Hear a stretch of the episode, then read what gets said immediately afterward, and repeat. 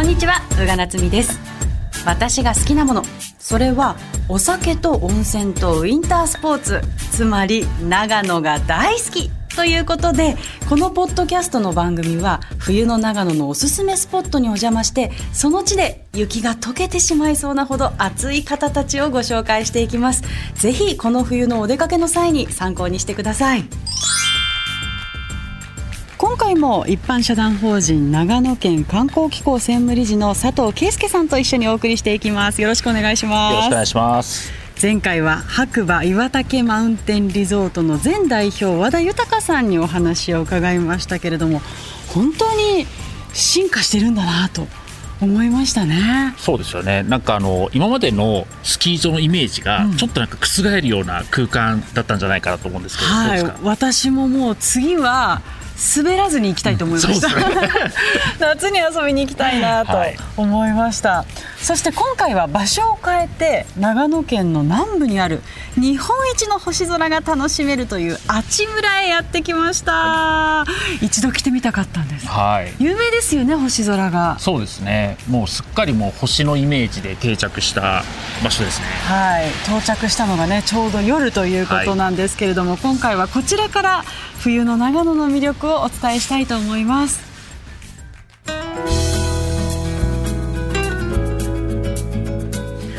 さてここからはこの阿智村のキーパーソンでいらっしゃる株式会社あち昼神観光局の代表白澤裕二さんにご案内いただきます。よろしくお願いします、はい、よろしくお願いします。今日はありがとうございます。白澤さんはキーパーソンなんですね、はい、よくわかんないですけど。キーパーソンらしいですね ぜひぜひあの、はい、いろいろ教えていただけたらなと思っておりますがまずこの辺りは温泉街なんですか、あちにある昼神温泉郷っていう温泉郷で、まあ、全部で19軒の旅館があるんですけど、はいまあ、今年出頭50周年を迎えたですね、はい、まあ、非常に歴史の浅いって浅い温泉地です、はい、昼神っていう名前が、ね、昼の神様と書くんですけど、ね、あの説明するとすごく長くなってしまうんで、はい、ちょっと割愛しますけど、まあ、あの古の歴史からいろんなことを語られてるらしいです。ただ温泉としては50年の歴史が非常に短い温泉地っていうことになってますね。へこの辺り、どうですか？どこからちょっと見せていただけそうですか？今日はですねあの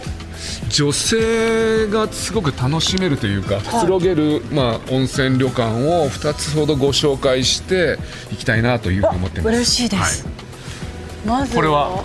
あこちらはそうですね。清風園っていう、まあ、旅館なんですけども、はい、ここはですねあの女性の、ま、に一番楽しんでいただけるようなその砂風呂っていうのがあってですね。砂風呂？はい。これはあの昼神の中でもここだけです、へえですので、まあ、少し案内をさせていただければなとお願いします。あ縁結びの女神とか書いてありますね。これなんですか？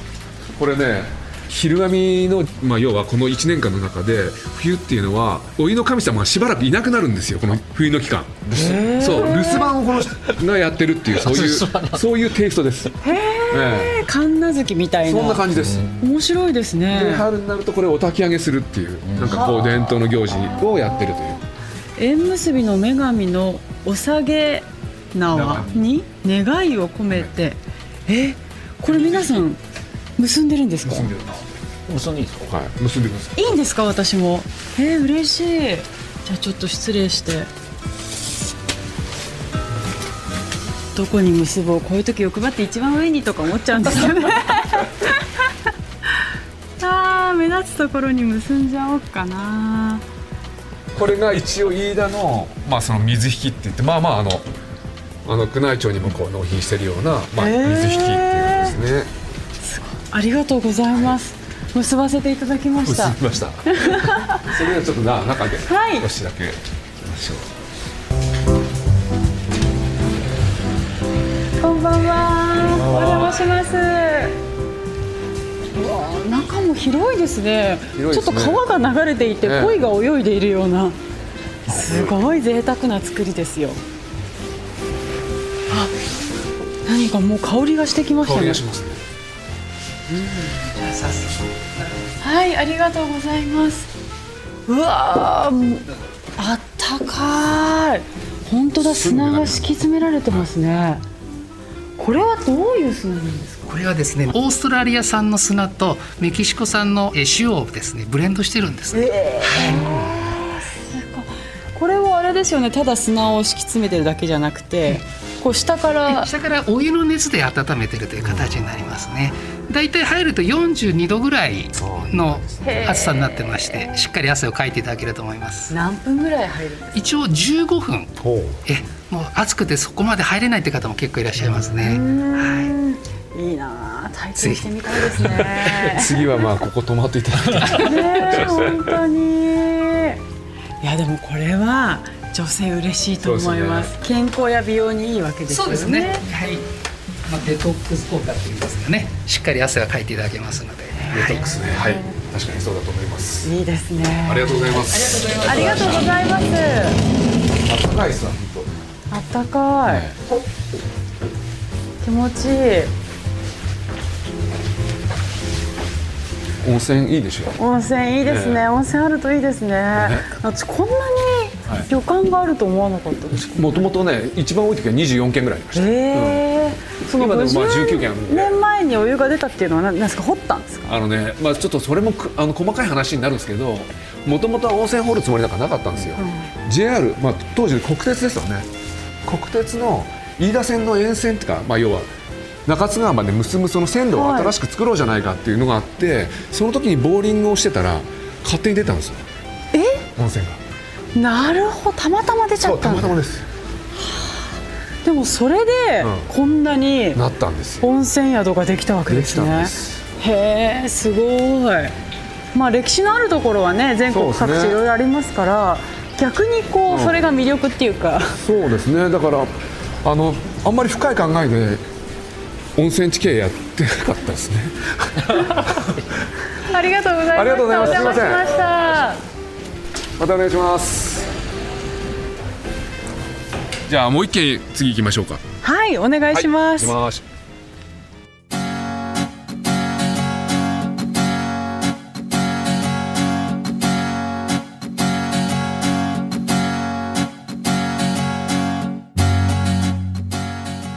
ゃあ2件目です、えー、音木亭甲府さん。って言って旅の玉手箱。っていうキーワードでなんか楽しい温泉旅館を目指しているところでございます。素敵ですね、はい、もう入り口から。入り口が結構いいですね。ね雰囲気ありますよね、はい、お邪魔します。お邪魔します。あもう和風な感じの、はい、失礼します。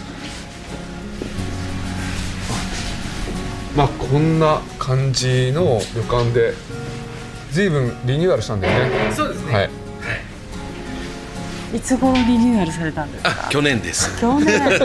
へえあやっぱり入り口にこうダウンジャケットが用意されていて、ね、これは星を見るツアーの時。から出発するんですけどね、そうなんですね、えー、日本一の星空を見に行ってきます。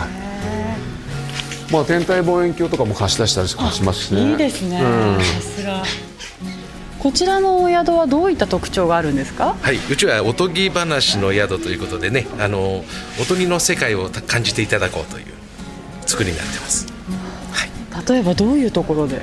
料理でいくとお蓋を開けると煙がムクムクってくるこの玉手箱っていうのが一番のうちの推しになりますね。はい。それはまた女性が喜びそうですね。お湯はどうですか？お風呂は。ねとろっとしたあの本当美人の湯って言われてるぐらい、えー、3回入ると若返ると言われてる、うん、美人の湯です。いいですね、一泊二日でも3回入れますかね。入れます入れます。十分入れます。素敵ですね。あお湯方も選べるようになってるんですね。そうですね。うちはあの睡眠の質を高めるっていうのもテーマにしてまして、はい、えー、まあ、浴衣を選べるかあのサム選んだりねあとは枕を選んだり。これ全部枕ですか？そうなんですよ。すごい。あとね、えー、あそこにアロマがあるんですけど自分の好きな匂いでお休みいただくと。いうような感じですね。すごい低反発、はい、マシュマロフィット。エアー 3D とかいろいろありますね、はい、これも自分に合うものを見つけてそうですね。それを選んで使える、ということなんですね、一応ねここはも貸し切り風呂なんですよ、ん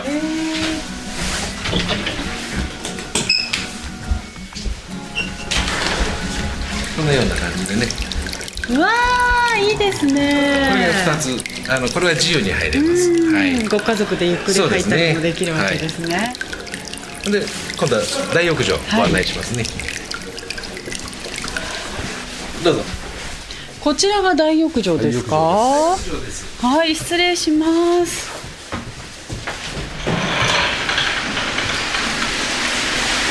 わあ広いいいですね。あ露天風呂もあるんだ。すごいですよね。これね泉質が本当に良くてあのーアルカリ pH が9.7の温泉で本当にあの入るとね肌がもうめっちゃめちゃトロトロになります。あもう本当化粧水みたいなほ感じ。ぼほぼあの女性の化粧水と同じ成分です。へえ、ちょっと手だけ使ってみてもいいですか？使ってくださいわ本当だ。あどうまる。確かにトロトロしてますね。そうでしょう。気持ちいい。浸かりたい。だからもうこれは本当にあのリピーターの方がすごく多い温泉地ですね。へえ、本当にいいお湯ですね。本当にお湯はいいです。なんか肌に優しくて、ずーっと入っていられそうな。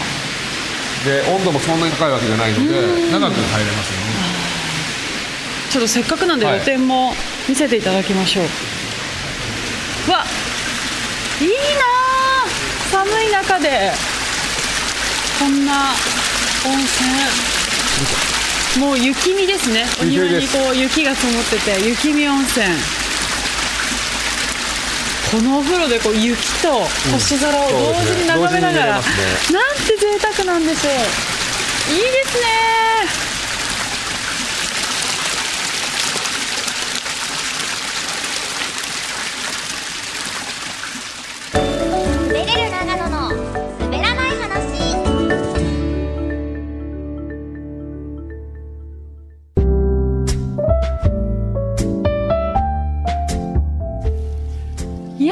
敵な温泉宿ご紹介いただきましたが引き続き株式会社あち昼神観光局の代表白沢裕二さんにお話を伺っていきます。よろしくお願いします。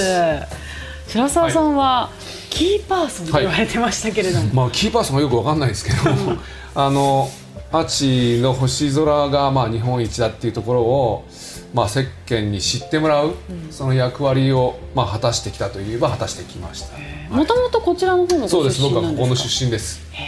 ただまあしばらく遠くに出てたんで戻ってきて、まあ、スキー場をやるようになって、えースキーが僕は好きじゃなかったので。そうなんですか、はあの、まあ、スノーボードはやってましたけどそんなにスキー場そのもののビジネスにあの特別あれがあったわけじゃなくてその、まあ、リゾートをやっていきたいなっていうのがすごくあってですね、まあ、そんな中で、まあ、星空っていうのが、まあ、いろんな経緯があって星空をえーきちっとフォーカスして地域の誇りにしていこうというふうに、まあ、考えたっていうそんな感じですね。はい。この日本一の星空っていうのはいつどうやって決まった？んですこれはねあの平成18年に当時の環境省が、か、はい。えー、とやってたんですよ。その、まあ、水とその天体の2つのこう資源を、えーきちっとこう組み上げていこうみたいな話があって。で水はまあ日本百名水とかあったりとか。で星空も日本一のその星空が見える場所の選定っていうのを事業でやってきたっていうのが始まりです。それが平成18年に、まあ、認定を受けたと。なるほど。もともと白沢さんは星綺麗だなとは思ってました、いや今分かんなかったですね。あの今でも多分あんまり僕は星のガイドもできないし案内もできないですけどただスキー場やってたんではい。夜雪作るじゃないですか。はい。でその時に雪を作る人たちが「いやめちゃめちゃ星綺麗だよ」っていうふうに言ってたことはずっと言ってました、へえやっぱりね地元の方ってねなかなか気づかなかったりするんですね。そうですね。なんか多分日常生活で見てると多分どこの地域に行ってもきっと同じような星空だなっていうふうに、多分思っちゃうんでしょうけど、うん。多分都会に出ると白澤さんもね都会生活経験あるけど、全然見えないですよ。見えないですね。だからびっくりしましたね。ね。改めて見てみると、やっぱり冬の方が綺麗に見える冬はやっぱり空気がかすまないんでめちゃめちゃ見えますね。はい。そうなると星を見に来る方は冬が多いんですか、えーやっぱり圧倒的に春夏秋が多いですね。冬はどうしてもウィンターとかスキーのシーズンのイメージがあるので、うん。ただあのうちも、まあ、スキー場も冬の、えー、とナイトツアー展開してますので年間で、まあ、シーズンでいくと3万人ぐらいがこの1月2月3月でおいでになる。へっていう感じですね。えなるほど、はということで次回は私たちもちょっと星空が綺麗に見えるところにはい。移動したいなと、そちらであちむらについてじっくりお話を伺いたいと思いますので、よろしくお願いします,、はいこの時間は株式会社あち昼神観光局の代表白澤裕二さんにお話を伺いました。ありがとうございました。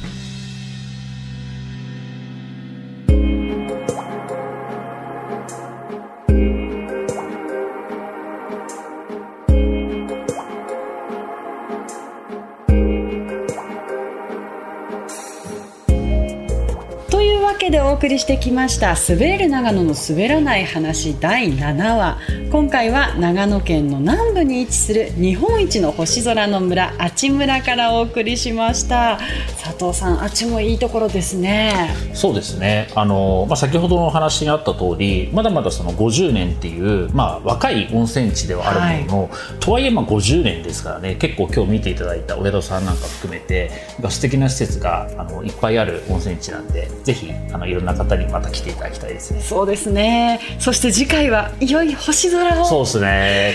見られるということで。本当に楽しみにしていてください。はい。次回もあちむらからお送りします。ここまでのお相手は私宇賀なつみでした。この冬は長野でお待ちしています。滑れる長野の滑らない話